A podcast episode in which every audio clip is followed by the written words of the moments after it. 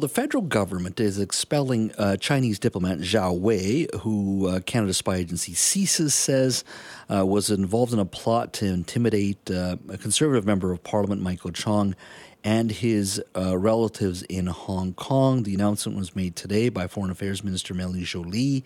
Uh, they've basically declared uh, Zhao Wei, who is based in Toronto for the Chinese um, consulate, uh, as persona non grata. I guess that is uh, diplomatic speak that uh, we want you out of the country. And that's exactly what's happening. They are expelling uh, Mr. Uh, Zhao uh, uh, immediately. So it is an interesting turn of events, certainly. We've also learned today from the Toronto Star that Ottawa is in advanced stages of drafting a list of entities that pose a risk to national security and top universities, we are told, based on that report, um, are prepared to avoid working with entities. Uh, that would be a loss to, to, our understanding of more than $100 million in annual research funding. So that could be uh, state controlled universities, research, research institutions, and laboratories that do research with our universities. Uh, that means access to you know advanced technologies. Uh, just think about that for a second. Think of what Huawei, which is a, a, a company based in um, China, and the 5G work they're doing. Now think about some of the advanced work and research work they're doing with many of our universities. That includes the University of British Columbia, Simon Fraser University, McGill, University of Toronto.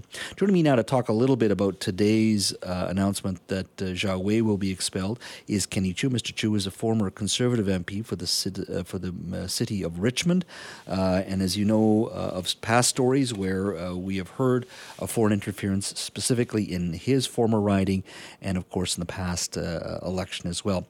Kenny, thank you for joining us today.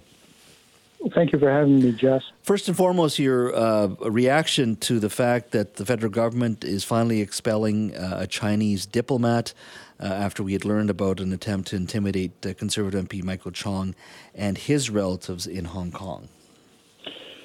Well, according to the Vienna Convention on Diplomatic Relations, Article 9, a country, uh, a sovereign country like Canada, uh, do not have to provide any reason for declaring somebody PNG, persona non grata. Mm-hmm. And um, frankly, this action um, is two years too late. Uh, from my perspective, um, it, it it pegs it begs the question why the delay, and also the uh, House of Commons has just recently, like today, passed a motion um, of, of four action items, and uh, this is only one of the four action items. The other ones, like for example, closing all the uh, Chinese illegal police service stations in Canada, etc. The government has not been responding. In fact, uh, everybody in uh, on the Liberal caucus side have voted against it. That's um, that's something uh, quite interesting. It, it, in, all, in, all, in other words, the Liberals member of Parliament have voted against something that uh, maybe they don't know. The foreign minister uh, is doing at the same day they voted against. Mm-hmm. Uh, what do you think needs to happen next here? Is it a question of beyond shutting police stations down? Um, I just mentioned that uh, there seems to be, um, you know, work towards banning laboratories, Chinese laboratories and universities to do joint research with our universities. Um, do you think that's the direction we need to go in, or do you think there's more that needs to be done beyond that? Well, the, the House of Commons passed motion mentioned that uh, we should have a public independent uh, inquiry, mm-hmm. uh, a proper one, and also the, the the establishment, not the studying or the hearing or the roundtabling of a foreign influence uh, interference registry. Um, these are actions that the government can surely done. To date, the government has not talked to Senator Leo Housakos, who has uh, a bill uh, modeling after the Australian. Uh, he has not spoken to him or the original uh, proposer, who is myself, about why and um, why we think why do we think that this is effective uh, it looks like that they are they're trying to buy more time with their uh, roundtable and their consultation. By the way, Jess, the mm-hmm. uh, Minister Mendicino's roundtable and consultation is supposed to finish and end tomorrow. I'm just very curious in what would be the, the resulting from that roundtable consultation that is uh, secretive and also by invitation only. Mm-hmm. Uh, why do you think culturally we take so long? Uh, you mentioned Australia. Um, there's a country even yeah. deeper, uh, in a much more deeper way, entwined with China when it regards to selling of their natural resources. Um, they view themselves as an Asian nation, uh, but they still stood up to China. Uh, you know, you talked about the foreign registry that um, that you original idea that you brought up. In many cases, it'd be very easy if you don't want to follow yeah. that one. You could have cut and pasted the one that's before the UK Parliament. It doesn't take a lot of work. It's a question of do you want want it or don't you? It's a question of will.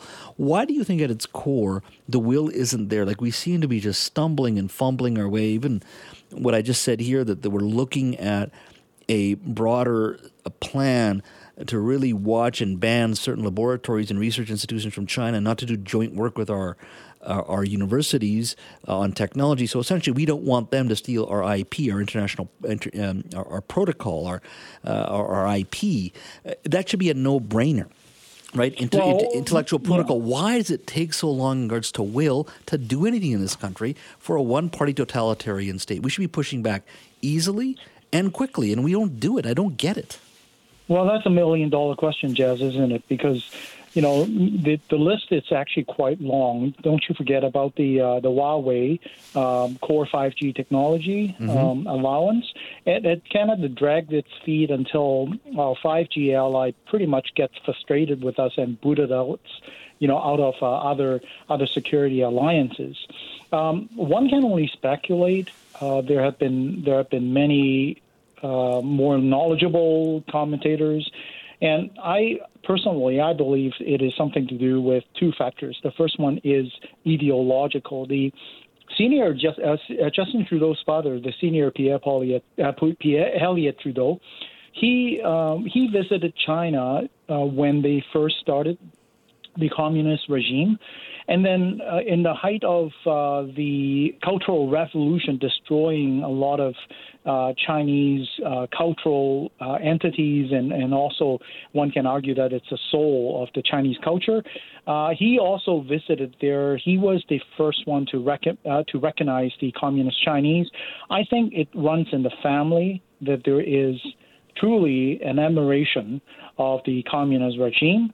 Um, that that is what I suspect because of the, the family history and the trajectory. Mm. The other the other speculation a lot of people have is because of the entangled economic interests that many retired politicians are uh, enriching themselves with uh, with China trade, even though China trade only accustomed to um, uh, uh you know a little bit more than 16% of our GDP um, somebody is making a lot of money, and therefore there's a lot of people keep talking about China trade, China trade, China trade, Team Canada, etc. Yeah. So I, I, think these are two uh, reasonable speculation I think you're right. I mean, I mean, we've been doing this since the 90s, though. Uh, you know, business leaders, political leaders saying China, China, China, we're going to change China, just trade with them, we'll change China, and China's changed us. They haven't changed. And so I think, whatever it may be, I hope this is a wake up call for us, and, and booting out a diplomat may be a start. So I think I'm, I'm happy with that, but there's a lot more to do, that's for sure. Kenny, thank you so much for your time. Thank you, Jas.